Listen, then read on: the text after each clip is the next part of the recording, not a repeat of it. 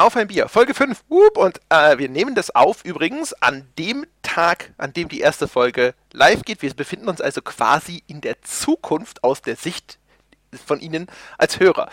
Wer sind wir? Das ist der Jochen Gebauer, der auch auf der anderen Seite dieser Skype-Verbindung hängt. Und das bin ich, der André Peschke. Und wir, wir waren, Schrägstrich, sind beide mal Chefredakteur bei der GameStar. Jochen war es früher, ich bin es noch. Und jetzt reden wir heute über Free-to-Play, haben wir beschlossen. Ja, haben wir ja beim letzten Mal, glaube ich, angedroht, oder? Richtig, wir haben das das letzte Mal angedroht, vorweggenommen, angekündigt und jetzt haben wir wie immer uns einfach hier planlos hingesetzt, nur mit einem Bier bewaffnet, aber nicht mit einem Plan und mhm. äh, kommen aus der Sache eigentlich gar nicht mehr anders raus. Und jetzt mache ich das Bier dann auch gleich mal auf. Ja, was hast du denn heute? Ja, ich habe heute, und heute habe ich nicht was Besonderes. Heute habe uh. ich ein, ein San Miguel. Ein San Miguel, angeblich äh, ein total populäres Bier in Spanien. Das ist ein ganz leckeres Bier. Das ist also, ein hervorragendes Bier.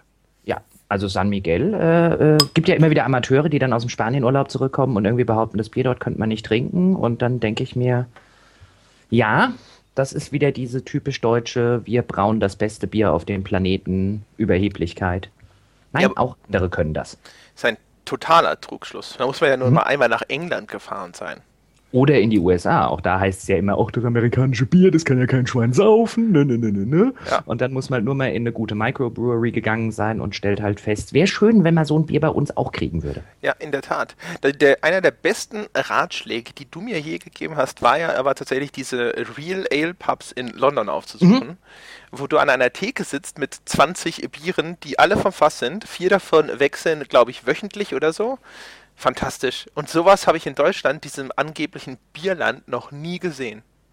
Da äh, bei den Real Ale Pubs, aber da gibt es ja nur noch eine Handvoll in London. Der Rest ist ja mittlerweile leider Gottes auch unter der Fuchtel von diesen, von ein paar Großkonzernen, die das halt nicht mehr nach althergebrachter Weise tun mhm. und brauen und äh, servieren. Und du hast natürlich ein Problem, ich meine, in den USA hast du das halt auch dauernd, diese 20 Biere vom Fass, was einerseits ganz nett ist, aber wenn die nicht laufen, das heißt, wenn da halt nicht genug Leute kommen, die auch wirklich von äh, sich da einmal durch die Bank trinken und das Bier drei Wochen in irgendeiner Leitung rumsteht, dann wird es widerlich. ja, also das Problem hatte ich dort zumindest nicht, oder nee, zumindest nicht. gefühlt nicht. Das war auf jeden Fall äh, fantastisch. Gott, was es da alles gab. Man, man, man möchte sich ja einfach durch alle 20 durchtrinken, aber da stoßen ja selbst Kenner an ihre Grenzen. An ihre physischen Limitationen, ja. ja. Wobei ich ja immer wieder sage, ich trinke nicht mehr, wie mit aller Gewalt reingeht. ja, ja, das stimmt. Das, äh, das ist, ein, das ist ein, eine dieser Lebensmaximen, nach mhm. denen man äh, viele seiner Entscheidungen treffen kann. Richtig. Ich ja. mache mir jetzt auch mal mein Bier auf. Ich trinke heute übrigens Becks. Das ist ja solide. Ja, ist solides Mittelmaß. Äh, der Kasten hat aber nur 9 Euro gekostet beim ah. Äh, Getränkemarkt um die Ecke statt irgendwie 15, was sie mittlerweile für das Zeug wollen. Oh, siehst du, und da sind wir ja schon fast beim Thema. Da bist du auf die Verlockung von niedrigpreisigem Bier reingefallen. Ja. Ja, was heißt reingefallen? Also man kann ja auch mal hier gerade im Sommer äh, oder jetzt im Frühling, wenn draußen schönes Wetter ist zum Grillen oder so, da ist Becks gar nicht mal das Falsche. Ich habe ja nichts gegen Becks. Oh, ich bin, ich bin ja persönlich, äh, jetzt werden viele erstmal wieder oh, sagen, ein Becks Gold-Befürworter. Du bist halt eher auch so ein Mädchenbiertrinker. Das mag ja sein. San Miguel ist ja auch eher so ein bisschen, das ist durchaus frauentauglich, glaube ich. Das hat so ein bisschen, ist ein bisschen süßlich, nicht so ein herbes Ding. Das stimmt, aber das äh, hast du halt häufiger in den etwas südlicheren Ländern, wie ich auch gerade beim Beck sagte, also die etwas, etwas milderen und etwas süffigeren, ähm, sind gar nicht schlecht, wenn es draußen, wenn's draußen irgendwie warm ist oder heiß ist äh, und man im Schatten dann ein, zwei oder 17 davon schlürft. Oh, süffige, ich liebe süffiges Zeug. Süffig ist fantastisch. Kann ich, äh, ja, alles, was man so Gut. einfach reinkippen kann. Ah, super. Toll. Aber reinkippen geht ja. eigentlich. Naja, egal. Lass uns mal über äh, Spiele reden, sonst mhm. äh, laufen uns noch irgendwie die Zuhörer weg. Außerdem habe ich ja schon gehört, dass irgendwie Free-to-Play-Hersteller bibbernd in ihren Sesseln sitzen.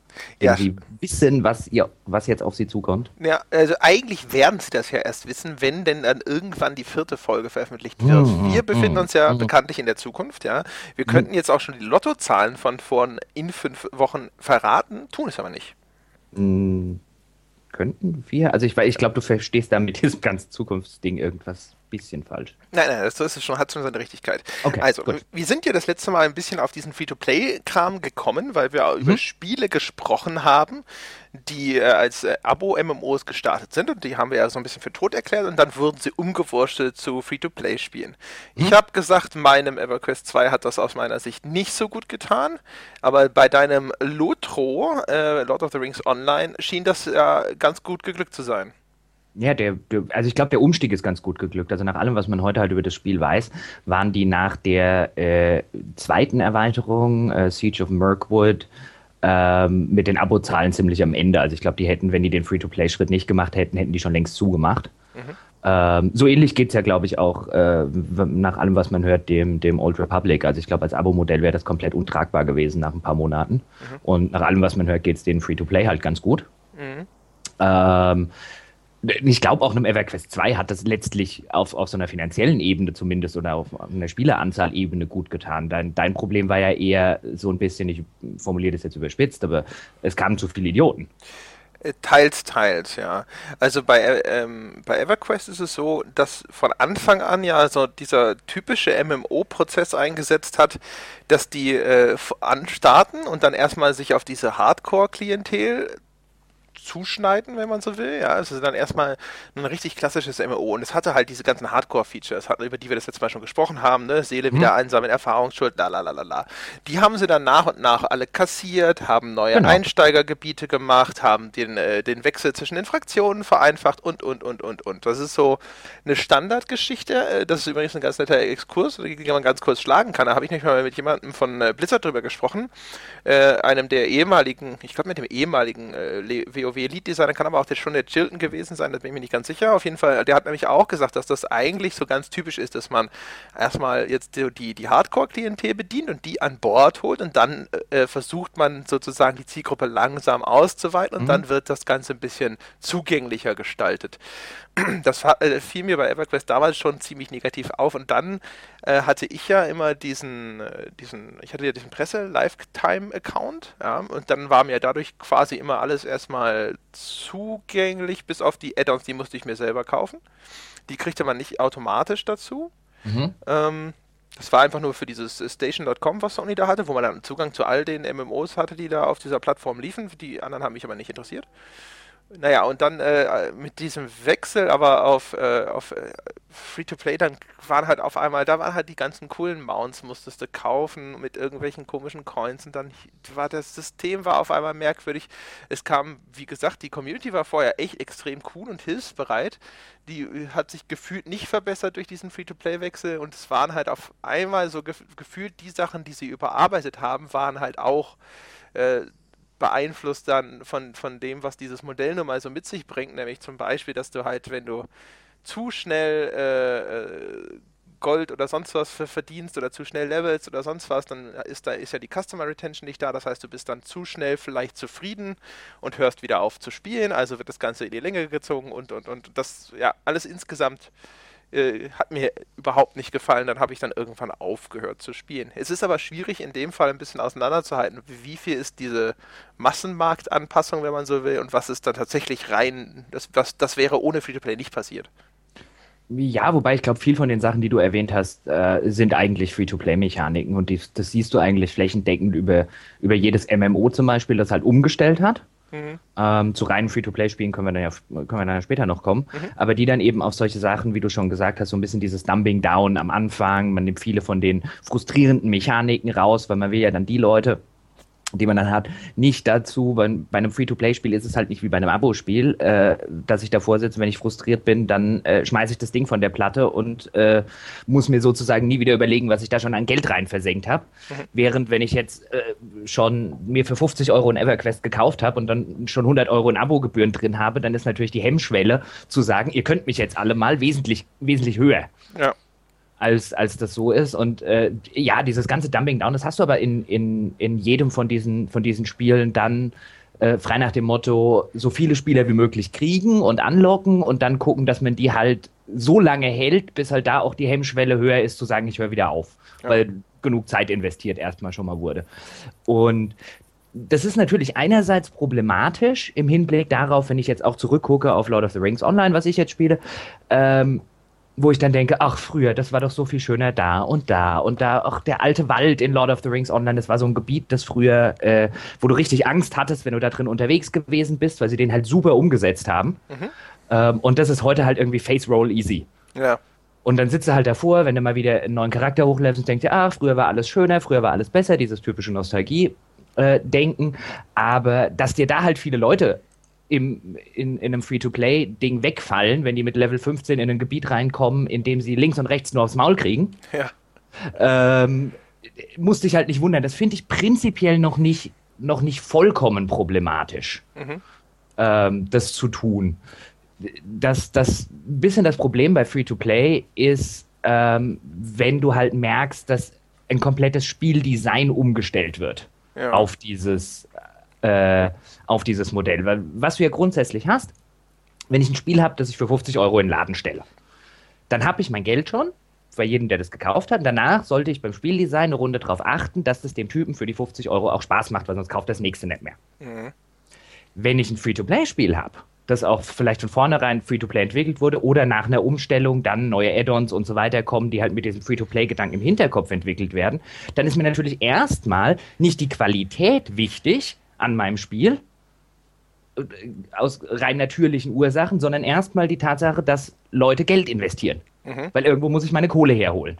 Also steht nicht mehr das Game Design im Sinne von, ich will ein möglichst gutes Spieldesign, das Spaß macht, das herausfordernd ist, das halt alles das äh, äh, rüberbringt, wie ich mir das in meiner Vision meines Spiels vorstelle, sondern als allererstes brauche ich ein Monetarisierungsmodell. Mhm. Und wenn das im Zentrum einer Spieleentwicklung steht, und das ist, das ist sowas, man die Diskussion, ähm, das weißt du ja selber, äh, hat man dann auch gerne mal branchenintern mit äh, anderen Leuten im, in, in den Verlagen oder mit anderen Kollegen und so weiter. Und ich bin immer wieder entsetzt, wie weit verbreitet die Akzeptanz für Free-to-Play auch in der Branche selbst ist. Weil nach meiner tiefsten Überzeugung, zumindest hat mich da noch nie jemand vom Gegenteil überzeugt, vielleicht geht es auch nicht, vielleicht bin ich da auch einfach nur stur, aber nach meiner tiefsten Überzeugung, wenn die Monetarisierungsmöglichkeit im Zentrum einer Spieleentwicklung steht, kann da nur Scheiße rauskommen. Ja, da sind wir uns einigermaßen einig. Ich bin ja auch bekennender Free-to-Play-Hater, habe das ja schon mehrfach gesagt und du hast eigentlich schon eines der Kernargumente vorweggenommen, die ich da auch immer anbringe. Ähm, nämlich genau das, dass ähm, der Free-to-Play-Mechanismus setzt ja voraus, dass ich irgendwann Geld ausgebe. Äh, sie verpönt ist ja angeblich dieses Pay-to-Win, da können wir später auch nochmal drüber sprechen. Oh ja, sollten wir. Ja. Ähm, äh, da wird ja immer als erstes, der, das erste, was dir jeder Free-to-Play-Entwickler ja sagt, ist, aber es ist kein Pay-to-Win. Ja? Mhm. Äh, in, in der Regel sitzt du so ein bisschen da und denkst dann äh, dir aber geistig, ja, aber. Ja? Ähm, aber dazu kommen wir später. Auf jeden Fall, ähm, und viele von denen äh, erreichen ihr Ziel ja durch das, was sie selber als Convenience bezeichnen, ja, also dass äh, man einen Spielfortschritt zum Beispiel beschleunigen kann, was ich aber meistens als ich kann die Nervigkeit, den Grad der Nervigkeit durch Geldeinsatz herunterschrauben und dann fängt das Spiel an, tatsächlich richtig Spaß zu machen. Ja, weil das natürlich, ich meine, äh, auch da jedes Mal, wie häufig ich das zum Beispiel auch in Interviews irgendwie lese. Äh, nein, wir sind nicht, wie du gerade gesagt hast, Pay to Win. Bei uns gibt es ja nur diese Convenience-Produkte. Mhm. Und alles kann man sich auch sonst erspielen. Und dann denke ich mir jedes Mal, wenn darauf dann keine, Nach keine entsprechend kritische Nachfrage kommt, äh, wieso lässt sich da jetzt wieder ein Journalist an der Nase rumführen? Weil was du selbstverständlich in den aller, allermeisten Fällen hast, ist, dass es schon stimmt, was der Free-to-Play-Entwickler gerade gesagt hat. Aber dass man natürlich auf, auf der anderen Seite hingeht und den Spielfortschritt so elend langsam macht, dass er in, in äh, wirklich pure Arbeit und äh, äh, lange nervige Arbeit ausartet, um diese Convenience-Produkte zu verkaufen. Ja, ganz es genau. Ist ja, es, ist, ja, es ist ja nicht so, als würde man quasi, und das siehst du auch bei vielen von den Spielen, die dann äh, äh, gerade umstellen von Abo auf Free-to-Play, dass dann in späteren, äh, zum Beispiel Erweiterungen oder in späteren neuen Updates und so weiter, dass da dann zum Beispiel Gebiete drin sind, die einen ewig ellenlangen Grind haben Mhm. Und wir hatten ja beim letzten Mal so über Grinding geredet. So prinzipiell habe ich damit kein Problem. Aber das ist, sind dann halt nur Grinds um des Grinds willen. Und dazu, dass irgendeiner dann in den Shop geht und sagt, ich kaufe was. Ganz genau, mal abgesehen davon, dass ja auch äh, zu debattieren wäre, äh, was denn in einem Rollenspiel überhaupt Pay-to-Win ausmachen würde, ein schnellerer äh, Erfahrungszuwachs, ja. Also ich meine, das, die Spieler haben vielleicht keine vordefinierten Victory Conditions, ja, also wenn sie Level 50 erreichen, haben sie das Spiel gewonnen oder durchgespielt, aber das Erreichen hoher Level ist ja durchaus ein Erfolg in dem Spiel, den ich mir schneller erkaufen kann. Also ob das jetzt nicht als Pay-to-Win zu klassifizieren sein könnte, je nachdem, wie man die das äh, definiert, ist ja eine, eine separate Diskussion nochmal. Und äh, das Zweite, was ich sagen wollen würde, ist, ähm, also erstens, ich, ich wie du schon sagtest, ne, ist, meistens artet das Grinden dann aus. Dann ist auch halt eben das Spieldesign ist ja dann eben nicht mehr, was du vorhin sagtest. Der Designer ist dann nicht mehr da äh, darauf angewiesen, alleine da zu sitzen und zu sagen, ich designe das jetzt so, dass der, äh, der die Abstände, in dem der Spieler sein, äh, sein Erfolgserlebnis hat, angenehm sind und ihm Spaß bereiten, sondern mhm. Äh, ich darf ihn aber eigentlich nicht so weit zufriedenstellen, dass er ohne den Einsatz von Geld auch glücklich ist. Ja? Das heißt, ich, ich würde sogar noch, ich würde sogar noch einen Schritt weiter gehen. Sorry, wenn ich dich unterbreche, aber es ist eben nicht mehr, ich dosiere das jetzt so, dass es Spaß macht, sondern ich glaube, in sehr vielen Fällen ist es ein, ich dosiere so, dass es keinen Spaß macht. Genau, und zwar zu einem Zeitpunkt am besten, wenn der Spieler aber schon so viel Zeit in das Spiel investiert hat, mhm. dass er eigentlich nicht aufhören möchte. Das genau. ist ja so das klassische Beispiel ist ja eigentlich diese Candy Crush Geschichte, dass ja wo der Schwierigkeitsgrad an bestimmten Stellen, so wurde mir das immer äh, kolportiert, ich habe das, das jetzt Secondhand-Wissen, habe das nicht selber nachgeprüft, aber da gab es einige Artikel zu, äh, an bestimmten Stellen im Spiel auf einmal so sprunghaft ansteigt, dass man eigentlich gar nicht weiterkommen kann, als äh, äh, ohne dass man sich entsprechende Boni kauft dafür. Ja? Aber das kommt halt dann relativ spät, wenn man halt schon ein bisschen drin ist und sich denkt, oh, okay, jetzt äh, äh, habe ich schon so viel Zeit hier versenkt, jetzt mhm. äh, würde ich ja gerne. Der Entwickler sagt dann umgekehrt natürlich so, ja, aber wenn er schon so lange Spaß hatte mit dem Spiel, dann ist es ja auch voll fair, wenn wir jetzt an der Stelle mal Geld von ihm verlangen, wo ich gar kein Problem mit hätte, aber ich fände, der faire und normale Weg wäre zu sagen, Shareware-Prinzip oder so, hier, du hast jetzt 30 Level gespielt, die nächsten 40 kosten was, aber es wird nämlich immer versteckt. Äh, der Spieler wird, wird versucht, also es wird immer eher versucht, den Spieler zu manipulieren, anstatt Natürlich. einfach offen hinzutreten und zu sagen, an dieser Stelle möchten wir ganz gerne um eine Zahlung bitten. Und das es ist wieder, das ist das zweite große Problem, was ich mit den Free-to-Play-Spielen habe, dass das ganze, die, diese, dieses Geschäftsmodell in in vielen den, der erwiesen erfolgreichen Mechanismen auf eine Manipulation hinausläuft, die mal mehr oder mal weniger zwielichtig erscheint. Naja, ich, du hast es jetzt recht diplomatisch ausgedrückt mit mal mehr oder weniger zwielichtig erscheint. Ich meine, wenn wir, wenn wir das Kind beim Namen nennen, dann bedient sich die Free-to-Play-Industrie, auch das nachweislich, äh, Mechanismen aus der Glücksspielindustrie.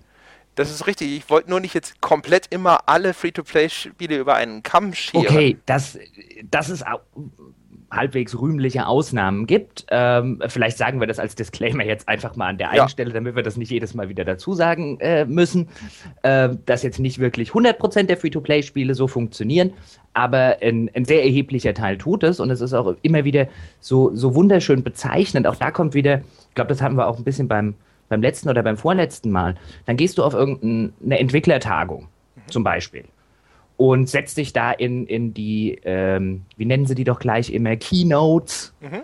und ähm, also Vorträge, die es da gibt.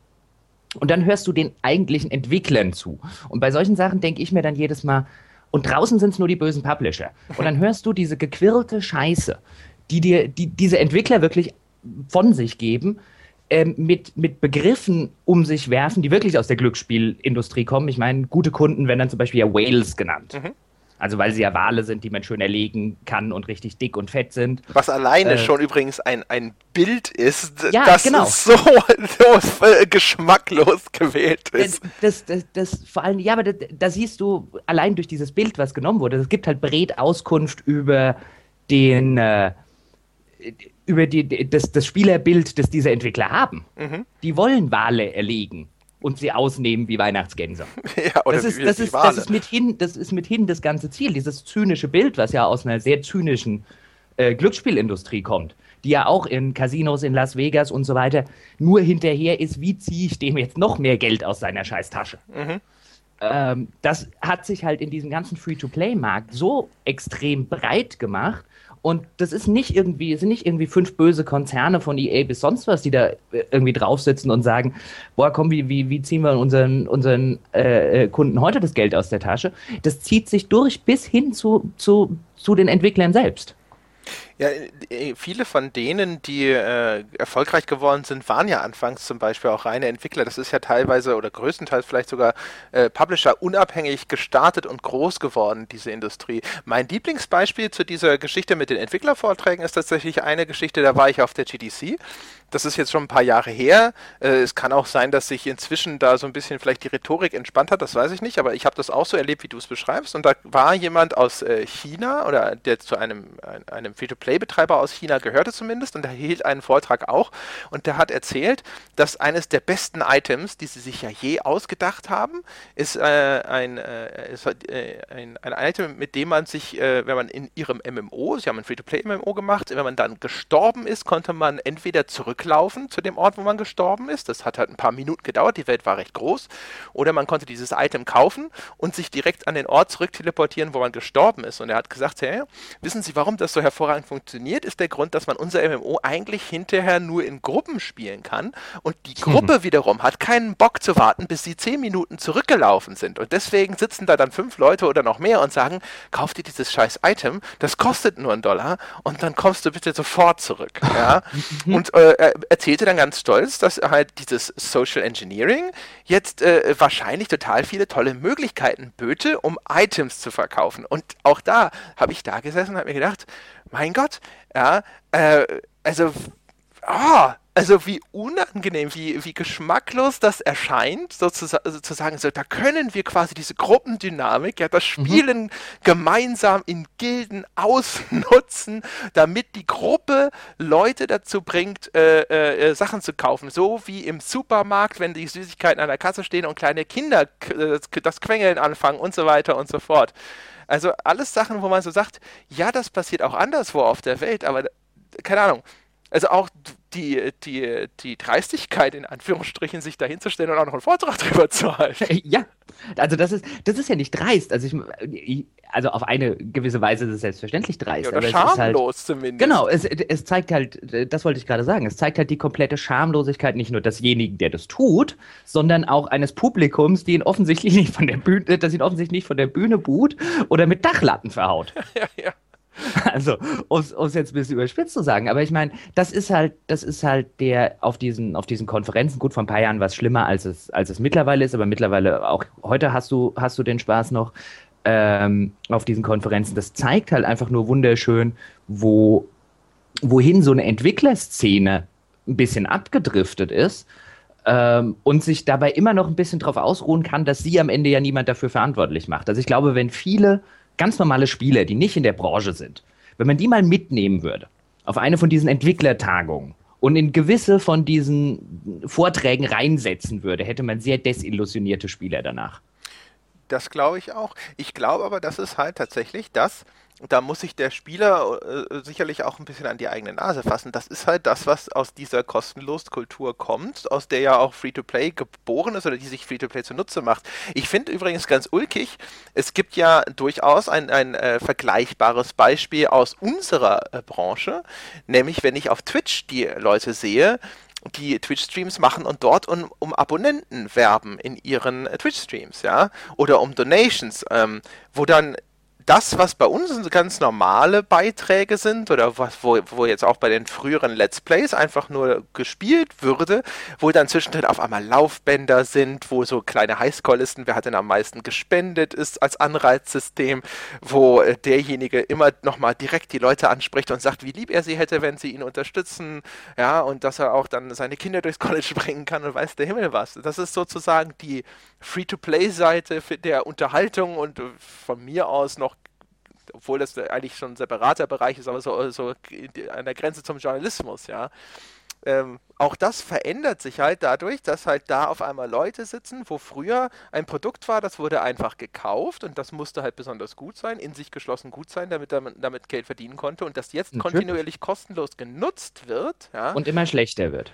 Ja, und äh, in, insofern sind wir, sind wir, sind wir, ich meine, jetzt, das war eigentlich gar nicht äh, der Plan, als ich mir vorher darüber Gedanken gemacht habe, worüber wir reden. Aber ich meine, jetzt, wenn du, wenn du mir den Elfmeter schon hinlegst, äh, dann trete ich noch rein. Ist das nicht das? Ähm, und ich, ich äh, bin ja jetzt in der, in der äh, äh, netten Position, einfach mal jetzt des Teufelsadvokaten spielen zu können. Macht ihr das nicht genau so gerade? Als ihr im, im Online- und Videojournalismus? Ich meine, Headlines, die nur darauf ausgelegt sind, möglichst viele Klicks zu kriegen, Bildergalerien, die nur dazu ausgelegt sind, möglichst viel zu machen äh, äh, und weiter geklickt zu werden. Ist das nicht genau das, worüber du dich gerade beschwerst, dass in diesem ganzen Journalismus, von dem du ja jetzt noch ein institutioneller Teil bist, passiert? Da würde ich sagen, jein. Ich würde sagen, das mit den Headlines und so, da gebe ich dir insofern recht, dass wir würden natürlich gerne sicherlich das ein, die eine oder andere Headline auch einfach nur ganz nüchtern und faktenbasiert schreiben. Wie man das früher gemacht hat, übrigens, als das noch Geld gekostet hat. Wo man, wie man das echt viel früher gemacht hat, ne? Das wollen wir mal dazu sagen. Ähm, und auch, also ich sag mal, so eine reine, keine Ahnung, ich würde keine GameStar machen wollen, äh, wo immer nur drin steht, wirklich Fakte, Fakte, Fakte, Fakt, ja. Also keine Ahnung, äh, wo halt immer nur steht, GTA 5 erschienen, Testbericht veröffentlicht, GTA 5 erhält, äh, äh, also ein bisschen äh, Unterhaltung, finde ich, darf eine GameStar durchaus anbieten, auch in ihren Headlines. Aber ja, es ist durchaus richtig, dass der Druck ähm, sie in der Art und Weise, wie du deine Inhalte in Anführungsstrichen verkaufst, ja, also an den Leser wohlgemerkt, ja, und das eben in dem Fall über die Headline, weil der Klick sozusagen die Währung des Internets geworden ist, der ist deutlich größer, als wenn die Leute, deswegen gibt es ja auch GameStar Plus, einfach sich entscheiden würden, dafür zu bezahlen im Monat fest und sagen, ich bin zufrieden mit dem, was ich bekomme, ich unterstütze das durch Geld dann müsste man quasi nicht äh, äh, immer um diese, diese, diese jede einzelne Aufmerksamkeit ringen. Das ist sicher richtig. Ja. Bei Twitch ist es, finde ich, deswegen noch ein bisschen extremer, weil halt da äh, in diesen Videos quasi dann auch immer gleich die Dauerwerbesendung für den äh, Betreiber ausgebrochen ist. Das machen wir tatsächlich noch nicht. Ich hoffe, die Notwendigkeit tritt nicht ein. Wobei das natürlich. Ja, wenn ich auf die, wenn ich auf die GameStar Startseite heute gehe, dann kann ich, also wie gesagt, ich spiele ja gerade nur ein bisschen Teufelsadvokaten, aber dann sehe ich da äh, jetzt gerade, wenn ich jetzt plötzlich hingehe, äh, will mir die Startseite auch an mindestens zwei Stellen das Plus andrehen. Ja, aber das Plus ist ja auch super. Das Plus ist ja auch ein Produkt.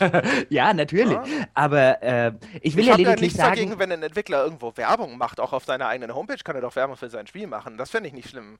Ich will aber, und das, wo ich dir durchaus recht gebe, wo diese, dieser Schnittpunkt durchaus existiert, ist tatsächlich, dass halt, wenn, wenn etwas komplett immer kostenlos angeboten wird und du halt schauen musst, dass du irgendwie dann, nachdem du schon den Aufwand betrieben hast, also dein Invest schon reingeflossen ist, versuchen musst, das Geld irgendwie zurückzubekommen, dass dann der Druck für dich viel größer ist, dass äh, eben jetzt eben sei es über die Headline oder sei es eben durch Werbung irgendwo in deinem Stream oder eben durch deine Free-to-Play-Mechanismen wieder reinzuholen.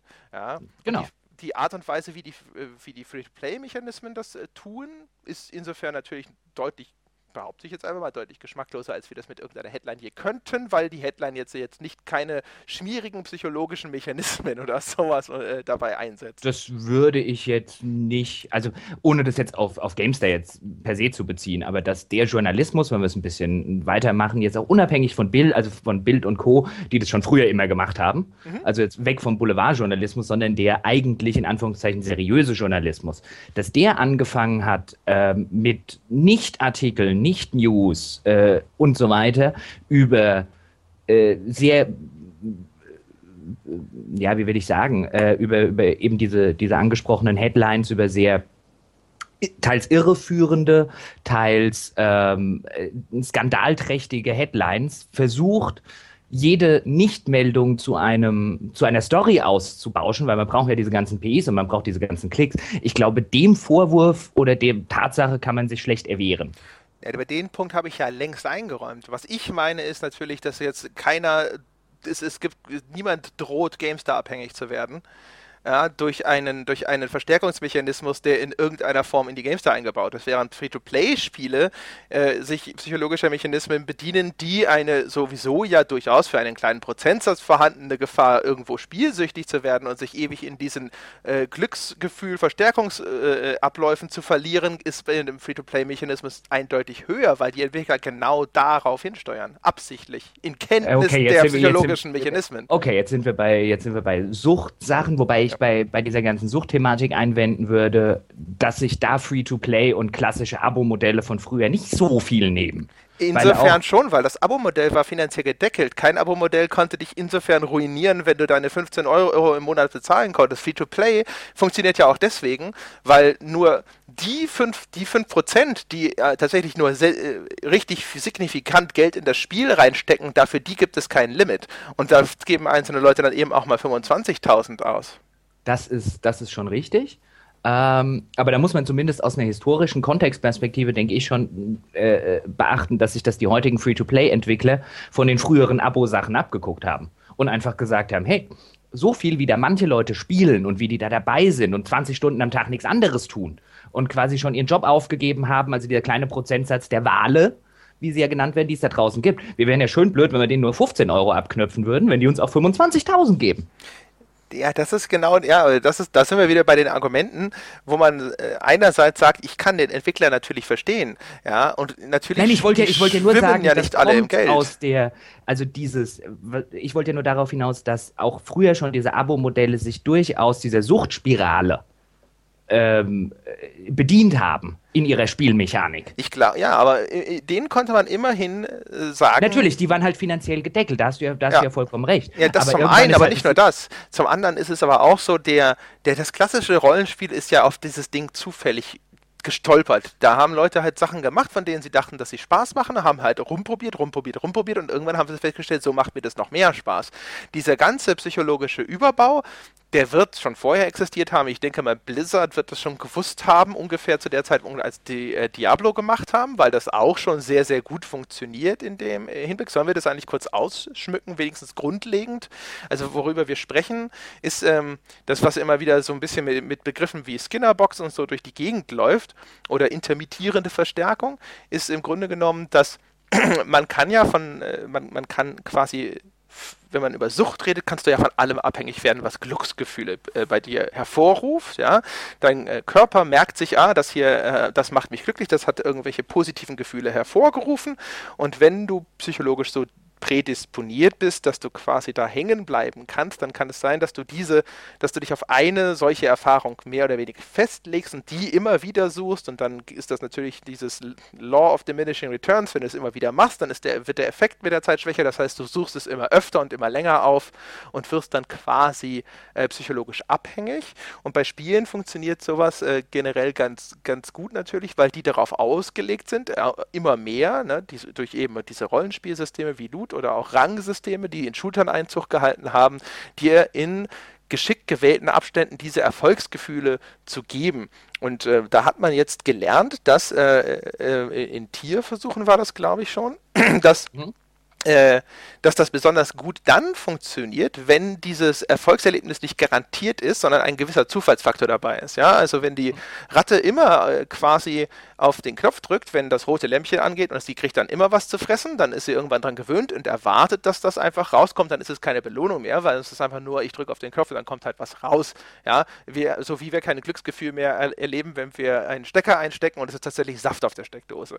Aber wenn da ein Zufallsfaktor dabei ist, dann ist es halt jedes Mal wieder so, oh, ah, und diesmal habe ich noch was Größeres gefunden und deswegen ist zum Beispiel in Diablo jeder Gegner, der du erschlägst, wie eine eigene kleine Lotterie. Da kann Mhm. nur ein bisschen Gold rauskommen oder gar nichts oder ein normales Billo-Item oder ein richtig tolles Item und das ist natürlich ganz selten. Und dadurch versuchst du es immer wieder und wieder, weil du denkst so, oh, ich ziehe noch einmal am Arm dieses Glücksspielautomaten. Das ist die Mhm. Parallele zur, zur Glücksspielindustrie, eine von mehreren, äh, die du vorhin angefangen hast. Nur vielleicht mal so für die, also als die, der, der Crashkurs für alle, die noch nie davon gehört haben sollen. Das war, war sehr schön zusammengefasst.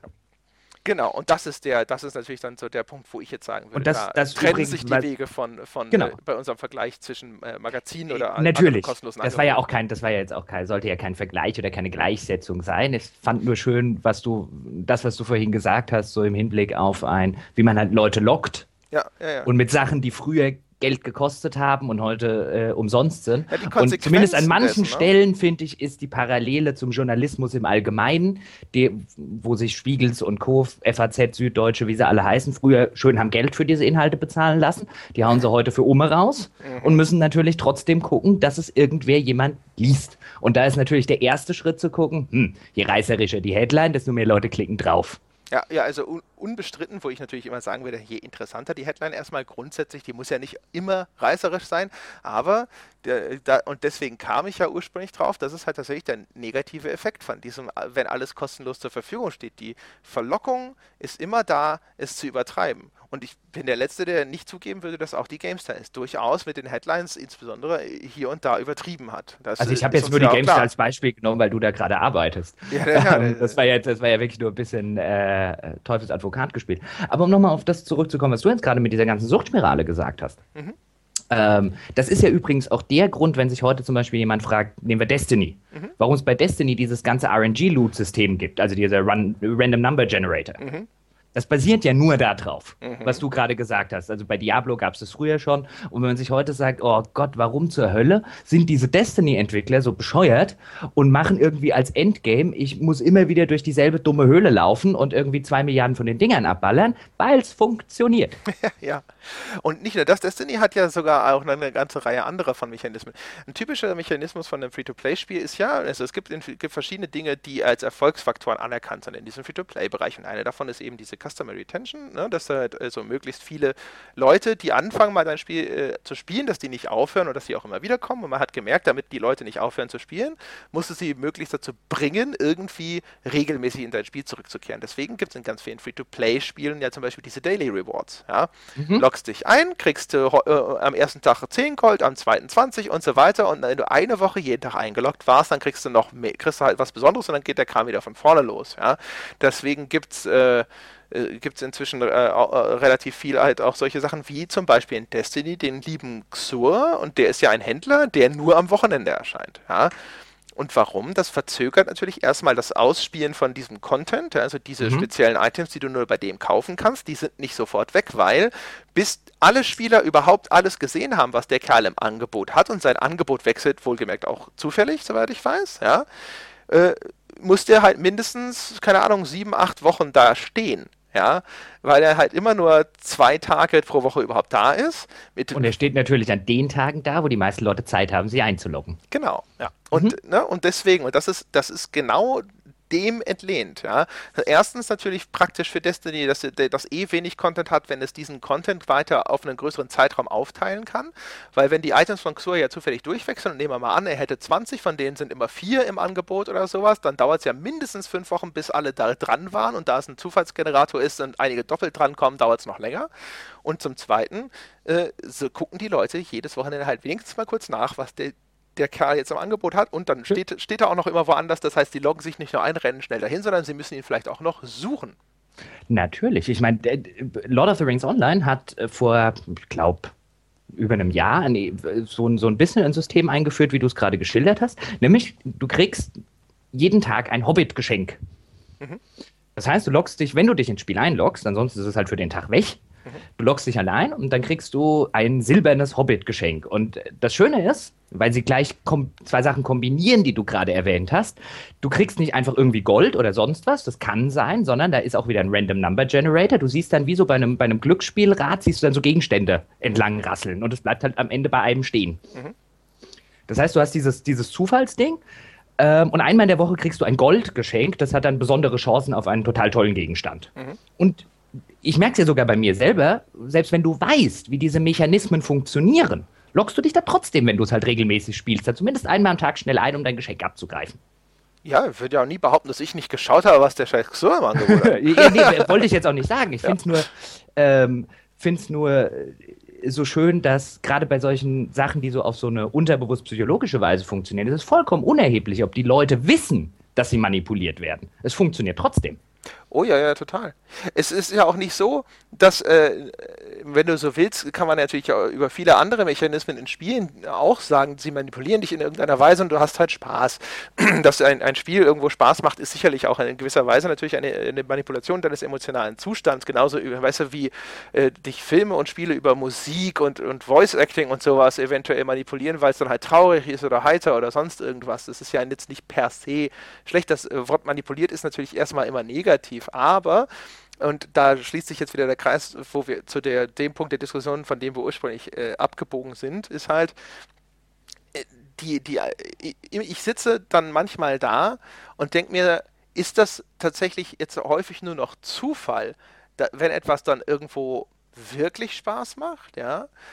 Weil ich so, sehe, dass so viele Dinge in Spiele eingebaut werden, die einfach nur aus kalter Berechnung eingebaut mhm. werden und nicht mehr, weil dort ein Entwickler in ewigen Herumprobieren und äh, Selbsttest oder aus, aus, aus, aus ein, äh, in der Realisation seiner eigenen Vision, seiner eigenen Wünsche, der Dinge, die er schon immer in Spielen vermisst hat, irgendwas geschaffen hat, von dem er denkt, dass es vielen Menschen Spaß macht. Ich finde da auch äh, ein super Beispiel ist ja Ubisoft, ja, die mit ihren, äh, mit ihren Companion-Apps diese mhm. ganze Companion-App-Scheiße, das ist nicht, weil irgendjemand bei Ubisoft gedacht hat, weißt du, was die Leute richtig cool finden würden? So eine Companion-App. Sondern das ist genau der gleiche Scheiß. Sie haben gelernt, dass, äh, wenn, wenn sie die Leute immer wieder in diese Spielwelt zurückholen, dann hören sie nicht so schnell auf zu spielen. Weil das stellen wir ja selber an uns auch fest. Ich meine, du und ich, wir kennen das ja beide. Man fängt irgendwann an, das zu spielen, dann kommt was dazwischen, dann hast du zwei Wochen nicht gespielt, bist irgendwie total raus, weißt nicht mal mehr genau, ja. was deine Quest war.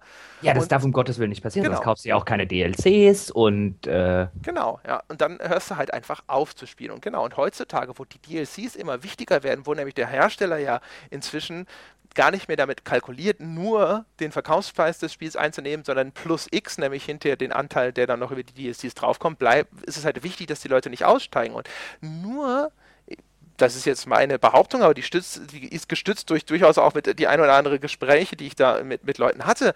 Äh, nur deswegen gibt es diese Companion-Apps, weil die Leute dann eben ja. auch an der Bushaltestelle sich ab und zu nochmal einloggen oder unterwegs diese völlig belanglosen Minigames spielen und so und dann in der Welt von Assassin's Creed und was auch immer drin bleiben. Es bleibt ihnen in Erinnerung, sie bleiben verbunden mit der Spielwelt, sie bleiben mhm. auch informiert über den Punkt im Spiel, wo sie waren, weil sie halt quasi sich weiter immerhin damit immer weiter damit auseinandersetzen und dann äh, wenn sie dann wieder Gelegenheit haben, dann steigen sie wieder in das richtige Spiel ein und bleiben sozusagen am Ball.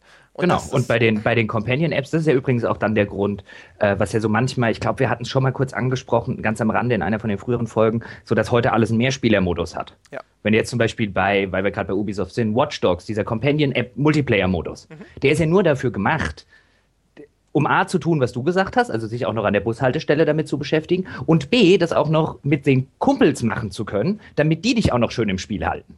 Damit du diesen Gruppeneffekt hast. Damit der 14-Jährige zum Beispiel sagt, äh, äh, morgens in der Straßenbahn auf dem Weg zur Schule, er zockt es noch schnell mit drei Kumpels. Weil bevor die sich über Fußball unterhalten oder über irgendein anderes Spiel, sollen die doch bitte Watch Dogs spielen, damit die dieser Spielwelt nicht wieder rauskommen. Ja, das ist ja auch der, der, eine der Lehren, die man, glaube ich, so ein bisschen sogar aus WoW gezogen hat. Also das war zumindest auch eine Diskussion, die in äh, Verbindung mit WoW immer wieder aufkam, war, dass die Hersteller der anderen MMOs gesagt haben, verdammt, die Leute verbringen immer mehr Zeit nur mit diesem einen Spiel. Die haben gar keine Zeit, noch ein zweites MMO nebenher zu spielen. Und das ist, glaube ich, eine Diskussion, die inzwischen übergreifend stattfindet, nicht nur auf MMOs beschränkt, dass die, weil, weil der Massenmarkt, ja, über den wir auch äh, schon, äh, schon mal so ein bisschen gesprochen haben, der dazu führt, dass eben all diese Gelegenheitsspieler jetzt einen, den, den größeren Teil der Käuferschicht ausmachen, das sind halt dummerweise keine Leute mehr, die 20, 30, sonst was Stunden pro Woche spielen, sondern eben nur ein paar.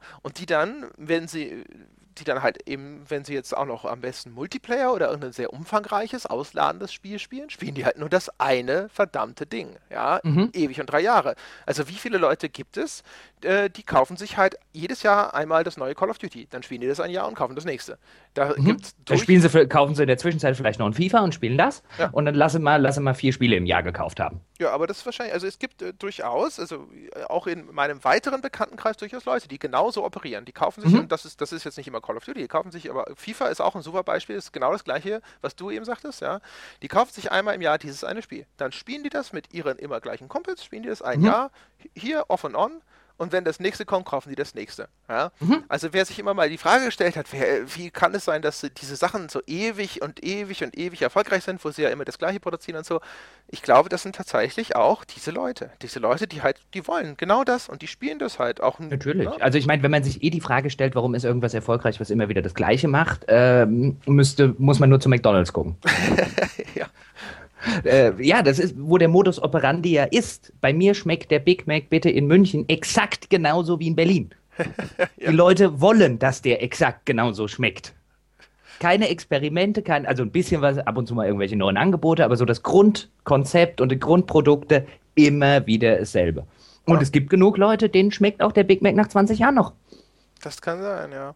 Auf jeden Fall, und der, der, der Punkt, auf den ich rausfälle, ist, dass äh, wenn die, natürlich jetzt ein, ein, ein großer Teil des Marktes aus diesen Leuten besteht, die sich die, die, die quasi nur ein, zwei, drei Spielchen oder so überhaupt pro Jahr kaufen, bist du umso mehr darauf angewiesen, dafür zu sorgen, dass die am Ball bleiben und immer deins kaufen. Ja? Wenn du es mhm. nämlich schaffst als Hersteller, die Leute auf dich so festzulegen, wie, das ist so wie mit Zeitschriftenabonnenten. Wenn Call of Duty hat dann seine Call of Duty Abonnenten, die jedes Jahr das Call of Duty kaufen und alle mhm. DLCs und dann spielen die das ein Jahr und dann kaufen sie das nächste. Das ist, das ist der Zeitschriftenabonnent des Call of Duty sozusagen und wir wissen auch, wie wichtig die Abonnenten sind für ein Magazin. Ja? Natürlich, sind dann auch die, die es vorher bestellen und äh, vielleicht noch irgendwie die Collectors Edition haben wollen. Ja. Ähm, das schon. Ich würde aber noch mal gerne auf eine Sache zurückkommen, die du vorher gesagt hast, mhm. äh, nämlich mit dieser Manipulationsgeschichte. Ja. Weil ich bin ja, bin ja komplett bei dir. Dieses, wie werte ich Manipulation? Also bei mhm. dieser Sache sagen wir jetzt ja, oder hört man ja bei uns beiden sehr wahrscheinlich auch raus, finden wir ziemlich widerlich. Mhm. Ähm, nur ist ja nicht jede Manipulation widerlich. Also der, der, das schöne Beispiel, was mir da halt vorhin eingefallen ist, als du es gesagt hast, war eines der berühmtesten Beispiele aus der Filmgeschichte, wäre jetzt der Weiße Hai. Mhm. Wo der Soundtrack, weil du das vorher gesagt hast, den Zuschauer den ganzen Film über psychologisch konditioniert. Nämlich immer, wenn die berühmte Titelmelodie des Dam Dam Dam kommt, taucht der Hai auf. Mhm. Und wenn du das erste Mal in diesem ganzen Film den Hai tatsächlich siehst, relativ gegen Schluss, wenn sie da schon mit dem Boot auf dem Meer unterwegs sind, und dieser berühmte Satz dann von Roy Scheider, we're gonna need a bigger boat, ähm, in der Szene kommt die Musik nicht. Das stimmt. Und das ist, das ist ganz clever gemacht. So, der, der, du wirst also quasi auf diese vermeintliche Sicherheit der Musik, ah, ich höre die Musik, dann kommt jetzt gleich ein Hai-Angriff. Und das erste Mal, wenn der Hai tatsächlich kommt und dich quasi als Zuschauer angreift, weil es so eine Schockeffekt-Szene ist, kommt die Musik nicht, was dir so ein bisschen den, den, den ontologischen Boden unter den Füßen wegzieht. Mhm. Dann, dann bist du quasi, an diesem, an diesem Moment bist du dem Film relativ schutz- und hilflos ausgeliefert. Und auch das ist natürlich eine Manipulation, aber das ist eine Manipulation aus künstlerischen Motiven. Mhm. Sie macht den Film besser. Und zwar wahnsinnig. Ich, wenn du beim Weißen Hai den Soundtrack wegnimmst, ich weiß nicht, äh, äh ob der heute so bekannt und berühmt wäre. Ähm, nicht nur, weil der Soundtrack ins Ohr geht, sondern weil er eben auf so eine sublimale Ebene äh, den Zuschauer konditioniert. Das, was die Free-to-Play-Hersteller machen, ist sich solchen Mechanismen bedienen, oder jetzt nicht gerade im Thema Sound, aber vergleichbare Mechanismen auf einer psychologischen Ebene, und die machen es aus reiner Profitgier. Und da ist für mich halt dann der Unterschied bei Manipulation, bei der einen, die gerechtfertigt, die, die ich okay finde und sogar no notwendig, und bei der anderen, bei der ich sage, wow, eben sind wir halt, wie gesagt, an diesem, an diesem Glücksspiel und so weiter Bereich, wo man sich halt schon fragen muss, gibt es da irgendwo bitte eine Grenze? Ja. Ja, ich finde halt, also vor allem, ich, ich ich denke mir halt zwei, zweierlei Dinge. Erstens, äh, auch wenn sie, wenn, wenn sie immer, also die Beispiele, die aus der Free-to-Play-Industrie kommen, ist natürlich so hier und dann haben wir für diesen Ölscheich sogar noch ein eigenes äh, Auto gebaut, in-game oder sowas, ja. Aber das kann mir keiner erzählen, dass jeder, der da so 5000 oder sonst was wie viel Euro ausgibt, sich die auch wirklich leisten kann. Ja, ich will nicht wissen, wie viel die äh, äh, Inkasso-Unternehmen, die für diese Firmen arbeiten, mhm. hinterher Leuten aus der Tasche ziehen, die sich ruiniert haben, weil sie diesem System verfallen sind. Ja. Natürlich. Und weil, weil du da, weil du es da natürlich auch immer noch, ich meine, im Moment noch so ein bisschen Goldgräberstimmung in der Branche und so weiter. Du hast halt auch noch nicht diese, fällt mir das englische Wort an, diese, diese öffentliche Awareness ähm, dass das bei vielen Spielen so funktioniert und dass insbesondere ein Haufen Kinder diesen Kram spielen. Mhm. Wenn ich mir angucke, was meine 13-jährige Nichte alles auf ihrem, auf ihrem Smartphone und so weiter von diesem Free-to-Play-Krempel spielt, mhm. äh, war ich ganz froh, dass ich ihr jetzt neulich Minecraft gekauft habe. ähm, und aber da hast du diese, diese, diese öffentliche Wahrnehmung noch nicht, wie du es jetzt zum Beispiel bei einem Glücksspiel hast. Natürlich gibt es auch Leute da draußen, die sagen, hey, okay, wenn der Typ all sein Geld in irgendeinen Geldautomaten stecken will, mein Gott, erwachsen ist er, bitteschön. Aber es gibt halt auch durchaus eine öffentliche Wahrnehmung, die sagt, wow, Moment mal, da sollten vielleicht ein paar Warnhinweise an den Automaten, man sollte die Leute vielleicht therapieren, die danach abhängig sind. Und man sollte vor allen Dingen auch gucken, dass man die zumindest ein bisschen so weit unterstützt, dass sie da nicht ihr komplettes Vermögen reinstecken. Ja. Ja, und auch dieses Kinderargument. Das ist übrigens auch ganz witzig. Ich habe auch zum Beispiel einen Vortrag mal gesehen von einem anderen Free-to-Play-Hersteller, der damals auch erzählt hat, ähm, dass sie, äh, dass sie diese, diese ähm, äh, Prepaid-Lösungen, äh, diese Pre Prepaid-Zahlungsangebote, ja, oder Zahlung über das Handy, dass die ganz wichtig sind, dass man die unbedingt einbauen sollte, weil das können auch Kinder und Jugendliche. Ja, natürlich. Ich war vor, ist schon ein paar Jahre her. Ich werde jetzt nicht genau sagen, wo es war, weil dann könnte ich irgendwie noch in rechtliche Teufelsküche kommen. Bei einem Treffen, ähm, wo sich so ein bisschen die Lobby von dieser Free-to-Play-Schiene getroffen hat. Da war eine Frau von einem großen Browser- und Free-to-Play-Spielehersteller. Mhm. Und relativ kurz davor war im Mainzer Landtag ein Gesetzesentwurf, ich müsste jetzt alles nochmal detailliert nachlesen, der mehr oder weniger gefordert hat, dass Kinder in solchen Spielen nichts mehr erwerben dürfen. Mhm. Weil mangelnde Geschäftsfähigkeit und so weiter. Und äh, unter der Vorreiterschaft dieser Dame, die ich nicht näher, äh, näher benennen will, war halt das komplette Argument und worüber die sich unterhalten haben, dass das unbedingt per Lobbyarbeit verhindert werden muss. Wenn, wir, wenn diese Kinder dürfen uns nicht als Kunden wegfallen. Es mhm. wäre eine Vollkatastrophe. Und dann da sitzt du halt da und denkst dir, bitte in was für einem widerlichen Raubtierkapitalismus Scheißtreffen sitze ich hier und wem kann ich mit der Dachlatte auf den Kopf schlagen? Mhm. Ja, genau. Und das, äh, ich glaube halt einfach deswegen, also dass äh, die, diese ganzen Geschichten, die haben mein ganzes Bild so ein bisschen auch von Free to Play äh, geprägt, ja. Und weswegen ich auch da als ich ich habe zumindest das Gefühl, einer von wenigen vielleicht, aber ich bin ja, habe immer das Gefühl, ich bin tatsächlich einer von wenigen, die offen rumlaufen und sagen, ich finde das, das grundsätzlich scheiße und auch wenn es ein paar Positivbeispiele gibt, aber wenn der ganze Kram morgen früh krepiert, wäre das durchaus erstmal ein Anlass zur Freude. Ja? Äh, selbstverständlich. Und wenn es dann heißt, aber da stecken, was man dann ja gerne in Deutschland hört, ist, wie viele deutsche Programmier und so weiter Jobs da dran stecken. Ja, also der, der, gibt ja, äh, du wirst ungefähr wissen, wen ich dann meine, aber es gibt ja äh, ein paar Nasen bei uns in der Branche, ähm, die sowas dann gerne mal sagen. Und weißt du, bei diesem, bei diesem Arbeitsplatzargument, da fällt mir immer nur ein, ja, das wäre ungefähr, äh, um jetzt mal wieder eine übertriebene Analogie, du weißt, ich mag das gerne, zu machen, als hätte man damals gesagt, dass man die Sklavenhaltung aufgegeben hat. Was meinen jetzt die ganzen Sklavenaufseher? ja. Ja? Immerhin, also, immerhin kein Nazi-Vergleich. Ne, ähm, hm, ich dachte, ich, den, den, den verkneife ich mir jetzt diesmal ja. und heb mir, heb mir einen guten fürs nächste Mal Ich wollte gerade sagen, du diversif diversifizierst. ja, aber es ist, äh, von, äh, das grundlegende Argument ist das gleiche. Ja. Ja, wenn die halt alle arbeitslos werden, dann sollen die halt alle arbeitslos werden, wenn sie mit so einem Dreck ihre Kohle vorher verdient haben. Habe ich keinerlei Mitleid. Ja, sie hatten ja auch vor allem, also zumindest ist das mein Eindruck, auch alle überhaupt kein Mitleid. Ja, genau. Wenn ich die, äh, die Leute darauf angesprochen habe, dann war das ja grundsätzlich, also erstmal ist natürlich leugnen, ja, das, äh, das ist ja alles gar nicht so. Mhm. Und natürlich, der Anteil wird ja klein sein, weil der Anteil der Leute, die überhaupt nennenswert Geld ausgeben in ihren Spielen, ist ja schon klein. Also ist es logisch, dass dann auch noch der Anteil derer, die eventuell in Schwierigkeiten kommen, jetzt sei es auch so, jetzt, wir müssen nicht mal überhaupt immer diese Suchtschiene fahren, sondern auch einfach nur, weil sie vielleicht in irgendeiner anderen Form so ein bisschen da drauf reingefallen sind. Selbstverständlich ist das, sind das nicht Hunderttausende oder wahrscheinlich vielleicht auch nicht, wobei so viel wie es davon gibt, vielleicht Zehntausende, wer weiß. Ja, ja, aber wenn man nur, wenn man nur zehn Leute um ihr äh, mit, mit windigen Maßnahmen um ihr Geld bringt, ist man nicht, äh, äh, ist man halt trotzdem nicht sonderlich viel besser als der Typ, der zehn alte Frauen mit irgendeinem Enkeltrick reingelegt hat. Das ist ja auch so ein, ein, beliebtes Argument. Das sind ja alles mündige Bürger. Es ist ja, wer das Kleingedruckte liest und so, der kann sich ja informieren. Es steht ja auch, was das kostet und so weiter und so fort. Ja zu einem gewissen Grad denke ich mir immer so ein bisschen, ja, ich äh, bin auch dafür, jetzt nicht immer so zu tun, als seien die Leute alles totale Volkidioten, die ständig nur vor sich selbst beschützt werden müssen. Nein, um Gottes Willen.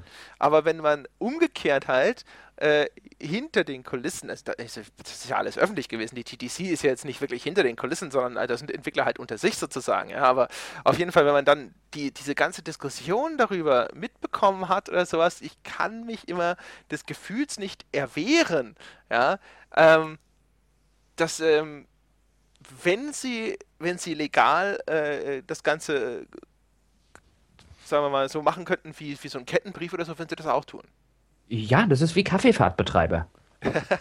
Es ist wirklich so, die, die, verstoßen vielleicht gegen kein Gesetz und man kann selbstverständlich sagen, naja, wer heutzutage noch auf so eine scheiß Kaffeefahrt mitfährt und sich Mist andrehen lässt, ist auch wirklich ein bisschen selber dran schuld. Aber du hast trotzdem eine komplette Industrie, die sich die Gutgläubigkeit und äh, vielleicht ein bisschen die Naivität, gerade von alten Leuten, ähm, zunutze macht, um denen Scheiße zu verkaufen, die sie nicht brauchen.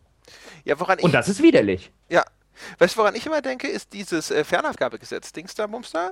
Ähm, mhm weswegen du ja alle äh, Sachen bei Amazon innerhalb von 14 Tagen zurückschicken kannst. Da habe ich ja neulich im Gespräch mit dem Stefan Mette wieder gelernt, dass das ja zurückgeht eigentlich auf die Zeit von diesen Drückerkolonnen, wo jemand mhm. bei dir auf einmal an der Tür klingelt, dir irgendeine genau. Scheiße verkauft, dich da vielleicht irgendwie im Gespräch unter Druck setzt oder Kannst du dich daran nicht mehr erinnern, die ganzen Zeitschriften-Abos, die früher über Drückerkolonnen verkauft wurden? Doch, doch, natürlich. Ich hatte, mir war nur nicht bewusst, dass das Gesetz, das damals zum Schutz vor sowas eingeführt wurde, heute auf diese, diesen Versandhandel angewandt wird. Das, äh, das mhm. war mir so nicht klar, diese Verbindung. Auf jeden Fall aber, und aber den Vergleich, den finde ich dann gar nicht so verkehrt, weißt du? Dass dieses, okay, da, da kommt jemand, der beschwatzt dich halt in irgendeiner Form. Und äh, witzigerweise, ich bin irgendwann mal selber so ein bisschen drauf reingefallen, und zwar in jungen Jahren als Student. Da hat mir irgendjemand auf der Straße ein Bertelsmann-Abo aufgequatscht und der hat mir halt gesagt, ähm, dass das, äh, dass das Ding, das ist kostenlos äh, und hm. ich, ich kriege, also dieses erste Ding, was ich da kriege, ist kostenlos, auf jeden Fall, ja.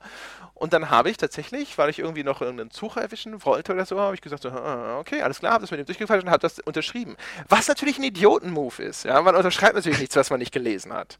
Aber er hatte es mir vorher ganz aus, ich hatte, also ich war einfach davon überzeugt, dass er mich nicht total anlügen würde. Ich war, ich habe gedacht, hm. okay, der der verkauft dir das, der wird alles schön hindrehen, aber er wird nicht komplett lügen, ja. Und dann, nachdem er dann diese sehr konkrete Frage auch sehr konkret beantwortet hat, habe ich gesagt, okay, ja, stellt sich raus, doch. ja. Und stellt sich natürlich raus, wenn du Trottel dann unterschrieben hast, dann kannst du natürlich hinter zehnmal sagen, der Kerl auf der Straße, dessen Namen ich nicht mal weiß, hat aber ganz ausdrücklich gesagt, dass Gut, in du diesem... dann auch wieder mit diesem, äh, auch bei solchen Sachen kannst du jetzt dann mit die, äh, gesetzesmäßig noch zwei Wochen davon zurücktreten. Das, das kann durchaus sein. Ich habe damals, äh, war, ich, war ich so, äh, ehrlich gesagt, ich habe mich so geschämt, dass ich so dämlich gewesen bin, dass ich dieses blöde Buch bezahlt habe, gekündigt habe, habe ihn halt noch einen einen bösen Brief dazu geschrieben und das war's. Ja.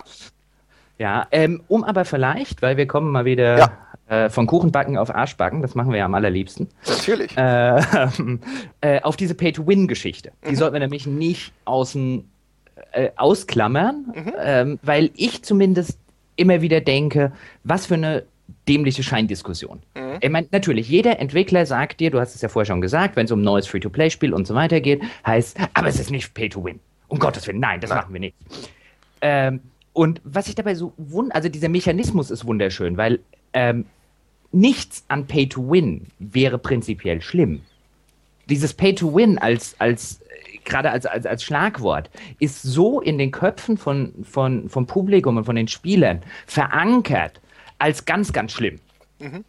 Dass heute ein Entwickler nur noch sagen muss, wir sind nicht Pay to Win, damit die Leute schon denken, okay, ja, ich kaufe ja nur die ganze Convenience und so weiter Scheiße. Die verkaufen dir viel schlimmeren Kram als Pay to Win Kram und reden sich und können sich auch noch rausreden, weil sie nachgekauft wird mit der, aber es ist nicht Pay to Win Nummer. Wo ich jetzt sage, what? Why? Also diese, das herrscht ja insbesondere bei Free-to-Play-Spielen, ähm, herrscht ja so ein bisschen, bisschen eine kommunistische Stimmung in der Community, um es mal überspitzt zu formulieren. Wenn da jemand kommt, der Geld ausgibt und mehr hat als sie, finden die das scheiße. Was ja, wo man sich ja zumindest aus einer, aus einer soziologischen Sicht zumindest schon mal fragen könnte, hm, in einer kapitalistischen Gesellschaft, in der eigentlich alles über Kohle funktioniert, finden die Leute es plötzlich ausgerechnet da vollkommen verwerflich, wenn jemand, der mehr Geld hat als sie, auch mehr bekommt. das überall anders im Leben vollkommen normal ist. Hallo, Spiele sind ja Wunscherfüllung. Äh, Genau, ja, ja, Spiel, Spiele sind Wunschmaschinen. Da wären wir jetzt aber bei Deleuze und Quattari und bei poststrukturalistischen äh, Philosophen. Die lassen wir vielleicht lieber mal außen vor. Können wir ja mal eine Meta-Folge machen, die da niemand hört. Ah, das wäre so gut. oh ja. Ähm, und, äh, oh ja, der, der organlose Körper. Oh, so eine Meta-Folge sollten wir echt mal machen. Ein, wäre Können uns dann hier vielleicht unsere drei Hörer in den Kommentaren sagen, ob wenigstens eine sie sich anhören würde? Das Problem ist, die Kommentare sind dann alle fünf Seiter, die wir nicht lesen. ja, aber ich verstehe doch, ich will doch den Leuten nur den Anreiz geben, so tun, als ob wir sind doch gerade bei Free-to-Play. Nein. Ja. Ähm, wo war ich jetzt eigentlich stehen geblieben? Ach so, bei äh, den, äh, der, der etwas kommunistischen Stimmung. Also ich nenne sie halt so, so, so im Sinne von, jeder verdient das Gleiche. Mhm. Ähm, die da ja ein bisschen vorherrscht. Und ich finde, also mi mir prinzipiell geht so, wenn jetzt jemand bei Lord of the Rings Online sich unbedingt den Gegenstand für 30 Euro kaufen will, die beste Rüstung im Spiel, Aha. die ich mir in drei Wochen erspiele, I don't have a problem with that. Also das macht mir wirklich, also mir persönlich nichts aus. Ich würde sie mir trotzdem für 30 Euro nicht kaufen, weil ich habe ja Spaß dran, sie mir drei Wochen zu verdienen. Mhm. Aber das finde ich nicht schlimm. Was ich viel schlimmer finde, sind die ganzen Sachen, die wir vorhin angesprochen haben. Dieses elend ewige und unnötige Grind-Mechanismen, ähm, die nur darauf ausgelegt sind, keinen Spaß zu machen, damit man die Boosts verkaufen kann, die ja nur Convenience und kein Pay-to-Win sind. Das sorgt für viel, viel schlechtere Spiele, aber das schlucken die Leute. Das ist richtig. Es ist natürlich so, da muss man, glaube ich, ein bisschen differenzieren zwischen Multiplayern ne, und Rollenspielen, die ja meistens jetzt nicht Multiplayer-lastig sind, insofern, naja, also, also gegeneinander, meine ich natürlich. natürlich. Also, den, äh, weißt du, was du da für Diskussionen bei den ganzen PvPern hättest, wenn du jemandem erlaubst, diesen Kram zu kaufen ja, und sich nicht mehr mit 1000 PvP-Marken zu erspielen? Da würden die ausflippen. Aber wenn du die Anzahl der Marken, die du brauchst, um Gott weiß, wie vielfache erhöhst, damit du wöchentliche Pässe für deine PvP-Zonen äh, verkaufen kannst. Das ist okay. Ja, also die Menschen, die diese merkwürdigen und, und meistens hoffnungslos kaputten PvP-Modi in Multiplayer, also in Online-Rollenspielen spielen, sind mir ja eh suspekt, aber das ist wieder ein anderes Thema. Das, also bei manchen Online-Rollenspielen habe ich es auch gerne gemacht. Ich, ich habe das noch, ich habe noch kein PvP-System ge gesehen, wo ich, dachte, dachte, Ich dachte immer, oh Gott, PvP. Ich dachte ja auch immer, oh Gott, das sind diese, diese etwas kranken Leute, wie kann man nur in einem, in einem Spiel, das kann ja auch nicht ausbalanciert und so weiter gewesen sein. Ich bin dann bei, ich glaube bei Rift war es, wir sind damals äh, mit unserer Gilde ziemlich von Lord of the Rings Online weg und haben ein paar Monate Rift gespielt und hatten halt ein paar dabei, die unbedingt PvP machen wollen. Da habe ich halt gesagt, komm, dann spiele ich halt mal ein paar Runden PvP mit und habe mich irgendwann dabei ertappt, dass ich irgendwie jeden Abend dann vier Stunden PvP gespielt habe. das funktioniert auch nach einer wunderbaren Suchtspirale. Ja, solange diese Suchtspirale kostenlos ist, ist ja fast schon gewünscht, je nachdem, wie sie, wie sie strukturiert ist. Aber das ist ja, ja, äh, genau, ja, aber du, ich gebe dir, gebe dir recht, dass, also ich habe auch, ich, ich finde halt, äh, da sind, da sind wir wieder bei dem, äh, dieser übergreifenderen Kritik, ne? Also genau, immer dann, immer da, wo das, äh, das Free-to-Play-Geschäftsmodell in die Spielmechanik eingreifen muss, um zu funktionieren, macht es das Spiel meistens schlechter. Ja, und das tut es gerade bei den, äh, bei den Rollenspielen und so, finde ich sehr, sehr häufig. Ähm, ich finde, die, die, die, wenigen Sachen, die gut funktionieren, sind häufig diese reinen Multiplayer-Spiele. Ja, also so hier League of Legends und sowas, mit diesen Heldenfiguren, die da einzeln verkauft werden und sowas. Das ist meistens noch ganz äh, erträglich. Ähm, und, aber der zweite große Nachteil von äh, Free-to-Play ist ja, es muss auf Masse setzen. Also mhm. wo einem Abo-Rollenspiel, äh, Star Trek Online zum Beispiel, ich hatte damals mit dem Emmert, heißt er glaube ich, Jack Emmert, glaube ich, mhm. äh, von äh, den Machern, Cryptic sind das, ne, die das Star Trek Online machen? Ja. Mir war glaube. so. Auf jeden Fall, der wechselte gerade zu Perfect World und machte für die dieses Neverwinter, glaube ich. Mhm. Und äh, mit dem habe ich jedenfalls gesprochen und äh, äh, über Star Trek Online. Und der sagte, dass sie zu dem Zeitpunkt, als die, die sind glaube ich auch gewechselt auf Free-to-Play, umgestellt haben, ähm, waren sie ungefähr bei 30.000 Leuten. Und aber das Spiel wäre noch profitabel gewesen. Ja, und wo ich mir halt denke, so alles klar. Aber und er meint halt, ja, aber jetzt, wenn wir dann Free-to-Play sind, brauchen wir halt mehr. Das ist halt, das, das ist natürlich das Ding. Also wenn du so ein Abo-Rollenspiel bist und du hast, dann kannst du selbst mit einer, Verkl was wir jetzt, also so mit Blick auf diese großen Rollenspiele als sehr kleinen äh, Kundenbasis, kannst du eigentlich anscheinend noch über die Runden kommen. Und ja, wenn natürlich. du Free-to-Play bist... 30, 30 Leute, die dir 10 Euro, 30.000 Leute, ich sag mal 300.000 Einnahmen jeden Monat, Da wär, musst du aber schon ziemlich amateurhaft sein, um dafür nicht profitabel arbeiten zu können. Ja, aber meine, wir reden dann ja bei 30.000 Leuten nicht von einer riesigen Serverarchitektur, die irgendwie 15 Server da rumstehen hat und, und, und, und, und. Ja, aber das sehen wir es mal. Weißt du, wenn WoW irgendwie äh, unter 7 Millionen fällt, sagen die Leute, oh, jetzt müssen sie aber Free-to-Play machen, hier, das können sie ja nicht mehr rechnen. Ne? Ja, aber das hast du, äh, was mir da jetzt gerade übrigens einfällt, äh, äh, ist ja, kannst du dich noch an Spielezeitungen vor 10 Jahren erinnern? Oh, wenn die mal unter 100.000 fallen, werden sie ja zugemacht. Ja, alle. Alle. Alle. ja. Und die, die, die Wahrheit ist, ähm, mit 30.000 ist ein heutiges, so wie die gerade produziert werden, Print-Monatsmagazin zu dem Preis immer noch profitabel. Ja, wir haben doch schon Magazine, genug Magazine am Markt, die unter dieser Marke liegen und die immer noch äh, das war halt schon früher diese Lüge. Da hat man halt gesagt, wie auch bei vielen, also es haben auch genug Abo-Modell, äh, Abo-MMOs irgendwie zugemacht, die garantiert oder sind auf Free-to-Play umgestiegen, die garantiert noch profitabel waren. Da hat man sich halt gefragt, das ist ja immer wieder dieser, dieser große Spaß, ist, wie können wir wachsen? Wir müssen ja wachsen. Es muss ja heute irgendwie alles wachsen. Ja, ja, aber ja, auf jeden Fall und deswegen und äh, dadurch, dass Free-to-Play natürlich immer eine riesige Masse erreichen muss, gibt's, sind die natürlich erstmal von Haus aus meistens sehr glatt geschliffen. Ich finde das schlagendste Beispiel das sind, häufig diese Social Games gewesen, die alle diesen gleichen Cartoon-Look wie Farmville hatten, wo ich sofort Brechreiz kriege, wenn ich diese glubschäugigen Kackfiguren sehe inzwischen, mhm. einfach nur, weil ich so übersättigt bin davon. Ja äh, und die halt auch alle super, super flache äh, Lernkurven haben. Äh, möglichst erstmal null Frustration. Am besten der klickt immer nur und ich sag ihm, wo er hinklicken muss und so weiter und so fort. Und das sind halt Konsequenzen, die aus dieser Massenmarktausrichtung kommen. Das ist genau das gleiche wieder, was wir ja auch im, äh, in, dem, in dem Bereich der AAA-Massenmarktspiele sehen, wo die Leute auch sagen, oh, die werden auch immer weiter runtergedummt und sonst irgendwas und die Leute irgendwie ekstatisch einen Bloodborne und Dark Souls feiern, weil mal die Lernkurve eben äh, nicht für Vollidioten gemacht ist, ja. Weil eben auch da jemand da sitzt. Also ich meine, denk an das Beispiel von äh, Eidos, Square Enix damals, die irgendwie so, das neue Tomb Raider hat nur drei, vier Millionen verkauft, wir sind enttäuscht. Mhm. Wo alle gesagt haben, das ist doch mehr als alle Tomb Raiders vorher. Was habt ihr gedacht? Und dann, dann, und dann guckst du in den Bericht, also in ihren, in ihren Jahresbericht, in ihre Bilanz, und dann siehst du, geplant waren ja irgendwie zwölf. und dann denkst mehr. du dir, aber das ist ja, das ist ja, das ist ja dieses Credo, egal wohin du gehst, da ist ja die Spieleindustrie nicht die einzige, ist ja heute dieses ganze Wachstumskredo, was ich schon vorher gesagt habe. Also ich komme mir da immer mal wieder so vor, als wir würde die, würden, die, würden ganze Wirtschaftszweige nur von Leuten mit Erektionsproblemen äh, geleitet werden, die halt einen lieben langen Tag wollen, dass bei ihnen was wächst. Wer will es verdenken?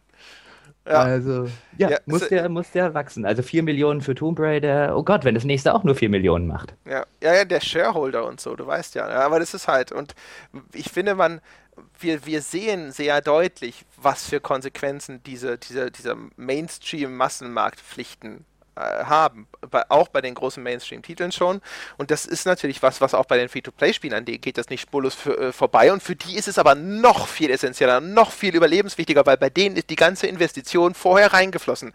Ja, und die Leute fangen schon an zu spielen und sie haben bislang nichts. Sie müssen dann hinterher über diese ganzen Kleckerbeträge, über diese ganze Monetarisierung müssen sie sehen, dass die Kohle wieder reinkriegen. Ja? Das ist ja einerseits immer hm? ihr Argument dafür, von wegen, ja, aber wir müssen ja eigentlich viel mehr Spaß machen als die herkömmlichen Spiele, weil für die hat derjenige schon Geld ausgegeben, da hat der Entwickler ja schon seine Kohle gemacht. Ja, der kann ja danach, da kann ja nur Scheiße kommen, die Leute haben ja schon bezahlt. Wir müssen uns die Kohle dann erst verdienen. Ja, wenn es mal dann so wäre, ja, vor allem, gut, ich meine, diese Sache, also es wollte einem ja auch jahrelang irgendwie eine Free-to-Play-Industrie erzählen, sie seien das einzig faire Modell. Mhm, ja, natürlich. Ja. Das finde ich super. Also wenn dir die Leute, die sich auf die äh, äh, widerlichsten psychologischen Kniffe berufen, erzählen wollen, dass sie die fairsten sind, dann wäre eigentlich schon wieder ein Einsatzgebiet für die Dachlatte vorhanden.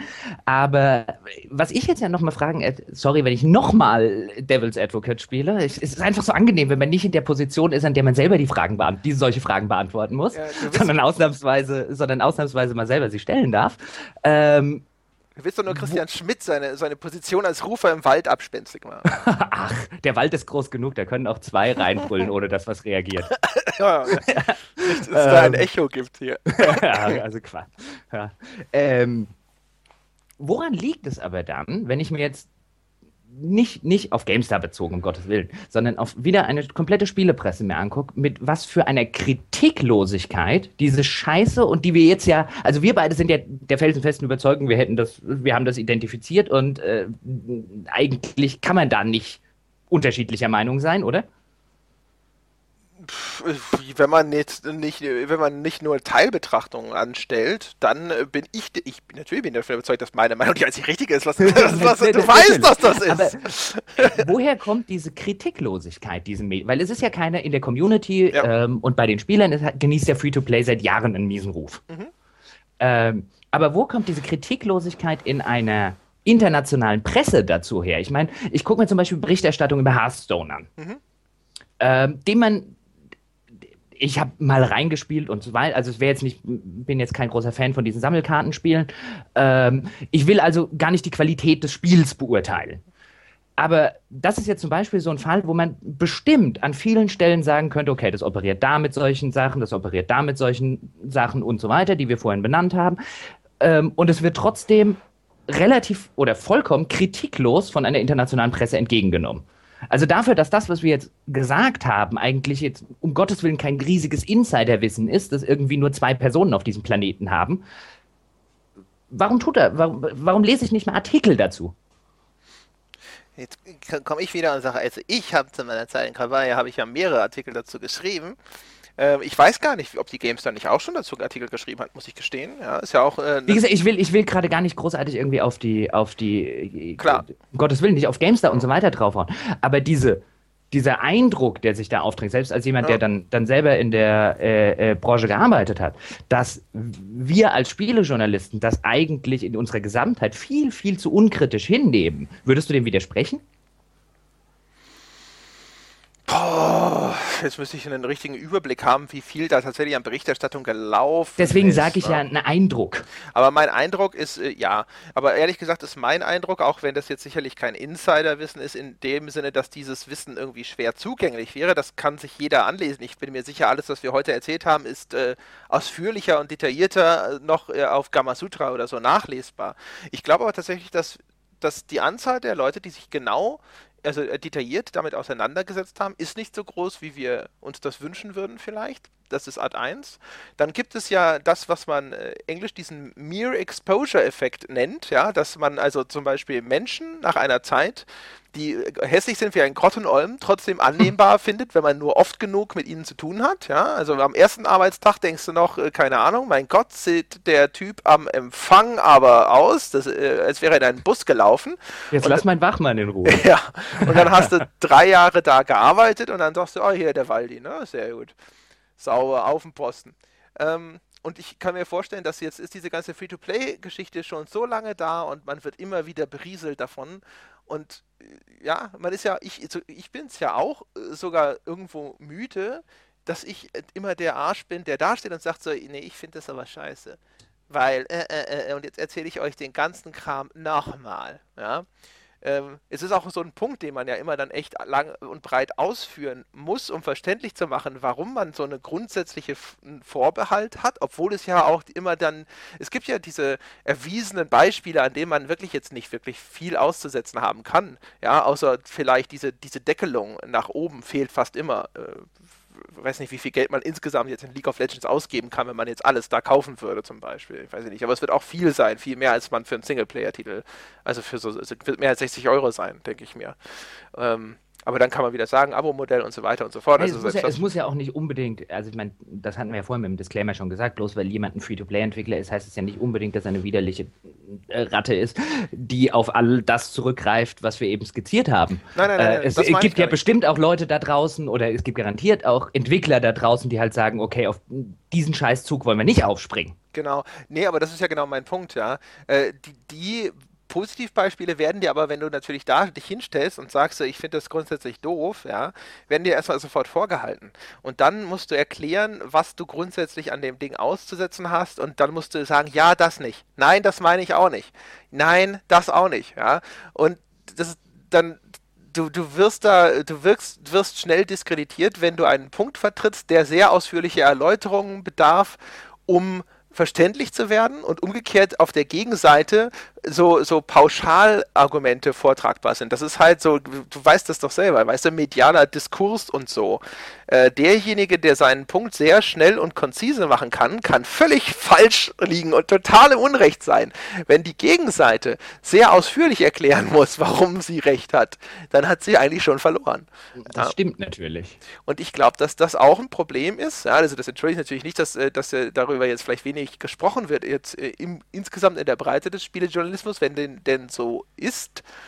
Und ich kann mir ehrlich gesagt auch gut vorstellen, ähm, dass zumindest am Anfang, am Anfang, als das losging, da bin ich mir sogar fast sicher, gab es viele, die gesagt haben, oh, das sind potenzielle neue Werbekunden. Na, da schlage ich jetzt mal nicht sofort drauf.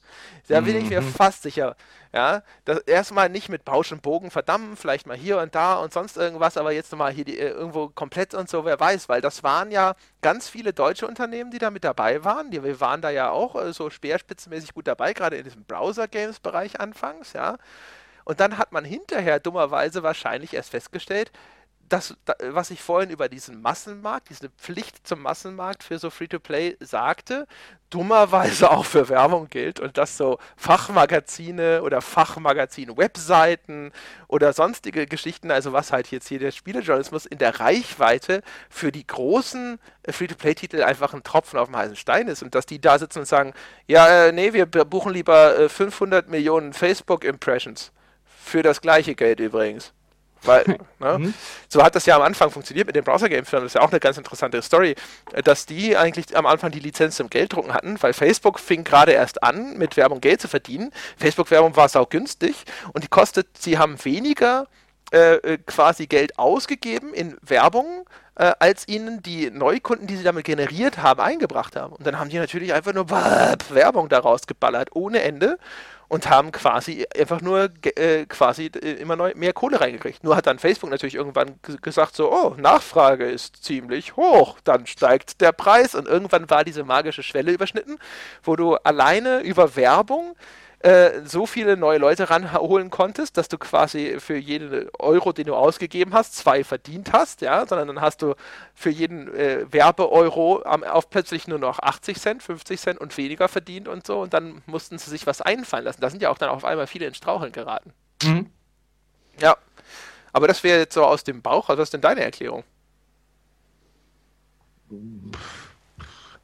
Weiß gar nicht, ob ich so ad hoc äh, äh, eine viel bessere Erklärung äh, hätte als du. Also ich glaube, glaube auch, dass da ähm, einige Sachen eine Rolle spielen, ob das jetzt diese Werbekunden, die du schon erwähnt hast, die man sich dann vielleicht nicht vergraulen wollte, weil da natürlich auch plötzlich äh, ein Haufen, da plötzlich Player auf dem Markt waren, wie man dann ja heute so schön sagt, äh, die plötzlich mit Geld nur so um sich geschmissen haben, mhm. was Werbekohle äh, angeht, die im Gegensatz zu den klassischen äh, Publishern dann ein Werbebudget hatten, wo du gesagt hast, ho, ho, ho, ho, das will ich alles haben.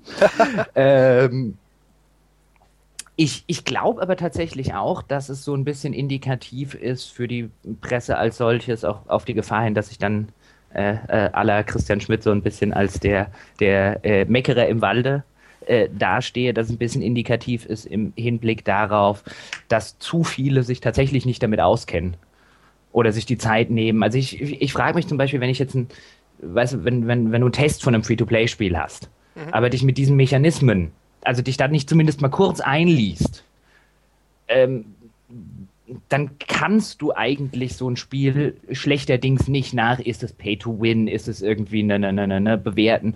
Zumal dann auch noch, was ja auch noch dazu kommt, der Fall ist, wenn wir jetzt auch mal wieder ehrlich sind, ich meine, so ein, so ein, so ein klassisches, so ein richtiges Free-to-Play-Modell, äh, das kannst du auch nach 10 Stunden nicht bewerten oder nach 15 da reden wir dann häufig genug von, von Endgame-Modellen. Ähm, wie, wie läuft das? Wie, wie läuft die Spieler-Retention, ähm, wenn die erstmal 50 oder 100 Stunden drin stecken haben? Ja, aber das ist ja auch ein, das ist ja ein Punkt, der gilt ja auch für MMOs und für 40 andere Spiele, dass da sehr viel und, Zeit und reinfließen muss. Es, recht, es rechnet sich natürlich auch meistens nicht. Das muss man ja auch mal dazu sagen. Ne? Man hat ja auch festgestellt, Free-to-Play äh, interessiert zumindest die Kernkundschaft der klassischen Spielemagazine jetzt äh, meistens nicht. Nee, gar nicht. Und ähm, oder oder sehr, also wenn es nicht gerade von Blizzard kommt, ähm, eher weniger. Und dann hast du natürlich auch noch den Fall, ähm, wo sich eine, eine, Presse tut sich ja auch unfassbar schwer mit einer Bewertung von diesen Spielen. Hm. Ähm, ich kann mich an Diskussionen zum Beispiel erinnern, ich glaube, die waren bei, bei Anno Online. Mhm. Ähm, wo ich jetzt zum Beispiel der, der festen Überzeugung bin, was weiß ich, wenn ich, wenn ich im Spiel fünf Stunden warten muss, damit äh, endlich was produziert ist, zum Beispiel. Ich weiß gar nicht mehr, ob das, was jetzt genau der Anlass bei Anno Online, dem spezifischen Fall sind. Mhm. Und wo ich dann argumentieren würde, pass mal auf, wenn ein Spiel, das ich kaufe, mich dazu zwingen würde, fünf Stunden zuzugucken, bis auf meiner Scheißinsel was passiert, würden wir dem Spiel keine 60 oder 70 geben, sondern dann würden wir sagen, das Spiel ist kaputt. Mhm. Bei einem Browser-Spiel können wir aber doch nicht zeitgleich hingehen und sagen, nee, es ist, oder bei einem Free-to-Play-Spiel, es ist halt ein Free-to-Play-Spiel, da ist es halt so. Nee, also entweder ist es scheiße, dass wir fünf Stunden warten, oder es ist nicht scheiße. Oh ja, oh, da war, ich will jetzt nicht noch, wir sind schon so weit, äh, so, so lange auf Sendung sozusagen, ich will jetzt nicht das große Fass nochmal aufmachen, da muss ich nochmal ganz kurz nochmal meine Zustimmung bekunden und zwar, ähm, das ist ja auch so ein Ding, dieses, das, äh, das fällt ja auch so in diesen Begriff, so dieses Bite-Sized Gaming. Ne? Das, das Argument, das dann ja immer kommt, ist ja, diese Spiele sind ja nicht dafür ausgelegt, dass man sie jetzt Stunden am Stück spielt, sondern dass du dich da immer mal zwischendrin in deiner Kaffeepause einloggst, fünf Minuten spielst und dann kommst du später wieder und deswegen ist das so.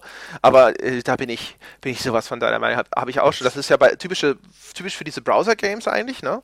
Äh, Typisches dummes Marketinggeschwätz. Das wäre, als würde mir ein Autor äh, von, irgendeinem, von irgendeinem Scheißbuch erzählen wollen. Sein Buch sei ja auch nicht dafür gemacht, dass ich es in einem Stück durchlese, sondern ich soll nur immer mal fünf Minuten reinlesen in der Kaffeepause oder so. da würde ich ja auch sagen, wo ist eigentlich meine Dachlatte? hey, was meinst du, wenn wir jetzt nachschauen, wie Stephen King damals diese sequenzielle Veröffentlichung von The Green Mile verkauft hat, wer weiß, was da steht. Na, da weiß ich zufällig, wie er die verkauft hat. Na? Also da war ich, das mochte ich tatsächlich. Ne, die hat er verkauft und dem nehme ich das zumindest auch halbwegs ab, so über dieses, er wollte halt so eine klassische Fortsetzungsgeschichte, wie du sie früher in amerikanischen Tageszeitungen hattest, wo so ein Roman immer ja weiß nicht, ob du dich an die noch erinnern kannst. Es gab es auch früher im Yps-Heft, da konntest du immer die Asterix-Fortsetzungsgeschichte lesen. Ja, ich weiß schon, was ich weiß. Diese aber, Sachen. Aber er hat, also dem, hat, dem, dem, dem, nehme ich das tatsächlich ab, dass der aus, A, aus, ne, aus einer ja. Zeit kommt, in der sowas Usus war, das dann vo vollständig verschwunden ist ähm, und er das so ein bisschen wiederbeleben wollte. Also weiß nicht, King halte ich da, aber vielleicht bin ich da ein bisschen vorbelastet, weil ich ihn generell mag, ähm, durchaus noch für glaubhaft. Also ich mag King auch, bin auch fast schon geneigt, ihm das zu glauben, aber andererseits hat er auch, äh, er hat alle neuen Vertriebs- oder sonst was Geschichten gerne mal ausprobiert, sogar die interaktive Geschichte damals, erinnerst dich, F-13 und sowas. Mhm. Und er hat ja Silver Bullet nun auch nicht auch als Kalender veröffentlicht. Doch, ursprünglich wurde das als Kalendergeschichte veröffentlicht. Ist es das wirklich? Ich dachte, ja, er hat es denen nur Benny nachempfunden. hat die Bilder gezeichnet. Ursprünglich wurde das als Kalendergeschichte veröffentlicht. Oh, scheiße, ich Dass dann natürlich zurück. sofort der Verlag gesagt hat, pass mal auf, mit so einem scheiß Kalender verdienen wir lange nicht genug Geld, wie wenn wir das Ding als Roman drucken oder als neuen Stephen King in die Regale stellen. Klar. Aber ursprünglich war das tatsächlich Hat er das tatsächlich gemacht? Ich dachte, es sei denen nachempfunden, aber tatsächlich nicht in der Form erschienen. Aber okay, dann nehme ich also alles zurück. Ich meine, aber vielleicht kann uns da einer unserer drei Zuhörer dann wieder aufklären. Bis dahin äh, haben wir schon zehn. Meinst du? Natürlich. Übrigens sollten wir, weil wir jetzt gerade, wir sollten jetzt wirklich zum Ende kommen und deswegen ja. möchte ich einen der ersten, Aha. ich bin ja gerade auf deiner Facebook-Seite, ein der erste Zum ersten Mal Kritik, die angebracht wurde an unserem Format. Ja. Aufgrund der ersten Folge möchte ich doch hier gerade noch mal kurz zum Abschluss zur Diskussion stellen, nämlich hm. von Max Bacher. Bitte. Kennst du den? Na, äh, na, selbstverständlich, ich kenne alle auf meiner Facebook-Seite mit Vornamen, alle, okay. sind alles hochkorrekte, anständige Menschen und wir sollten auf das hören, was sie sagen. Äh, gut, du musst das wahrscheinlich auch sagen. Ich habe keinen Facebook-Account, insofern, äh, ja. Er hat nämlich Kritik zu äußern mhm. und er fände nämlich auf 10 Tequila um einiges besser. Oh, aber Tequila schmeckt scheiße. Ja, deswegen, lieber Max, nee. Ain't happening, Max, sorry. Uh, not gonna happen. No way, mhm. no how. Genau. Also. Was, äh, was happenen ja. wird, ist ein äh, weiterer Podcast und zwar mit mhm. mir. Äh, in einer Woche. Und worüber wir dann sprechen, das ist uns, äh, glaube ich, noch kein Begriff. Äh, nee, noch nicht. Aber mein Bier ist jetzt definitiv sowas von leer. Leerer geht's nicht. Ich brauche neues. Ja, genau. Also, ja. wir holen neues Bier. Äh, ich hoffe, wenn Sie diesen Podcast hören, dann haben Sie längst eins offen, aber das könnte ja auch leer sein, solange wie wir gebraucht haben. Also naja gut, im Gegensatz zu uns können die sich ja einfach zum, können die auf Pause drücken, zum Kühlschrank gehen sie noch eins holen. Stimmt, ja. Ja, ja. Wir armen Schweine, mein Kühlschrank steht viel zu weit hier von meinem Headset entfernt. Ja, das war auch dumm geplant. Das, war, ja, das ist, zumindest in dem Punkt müssen wir an unserer Planung arbeiten. Absolut amateurhaft. Wunderbar. Also, dann bis zur nächsten Woche. Vielen Dank fürs Zuhören. Prost und bis bald. Cheers.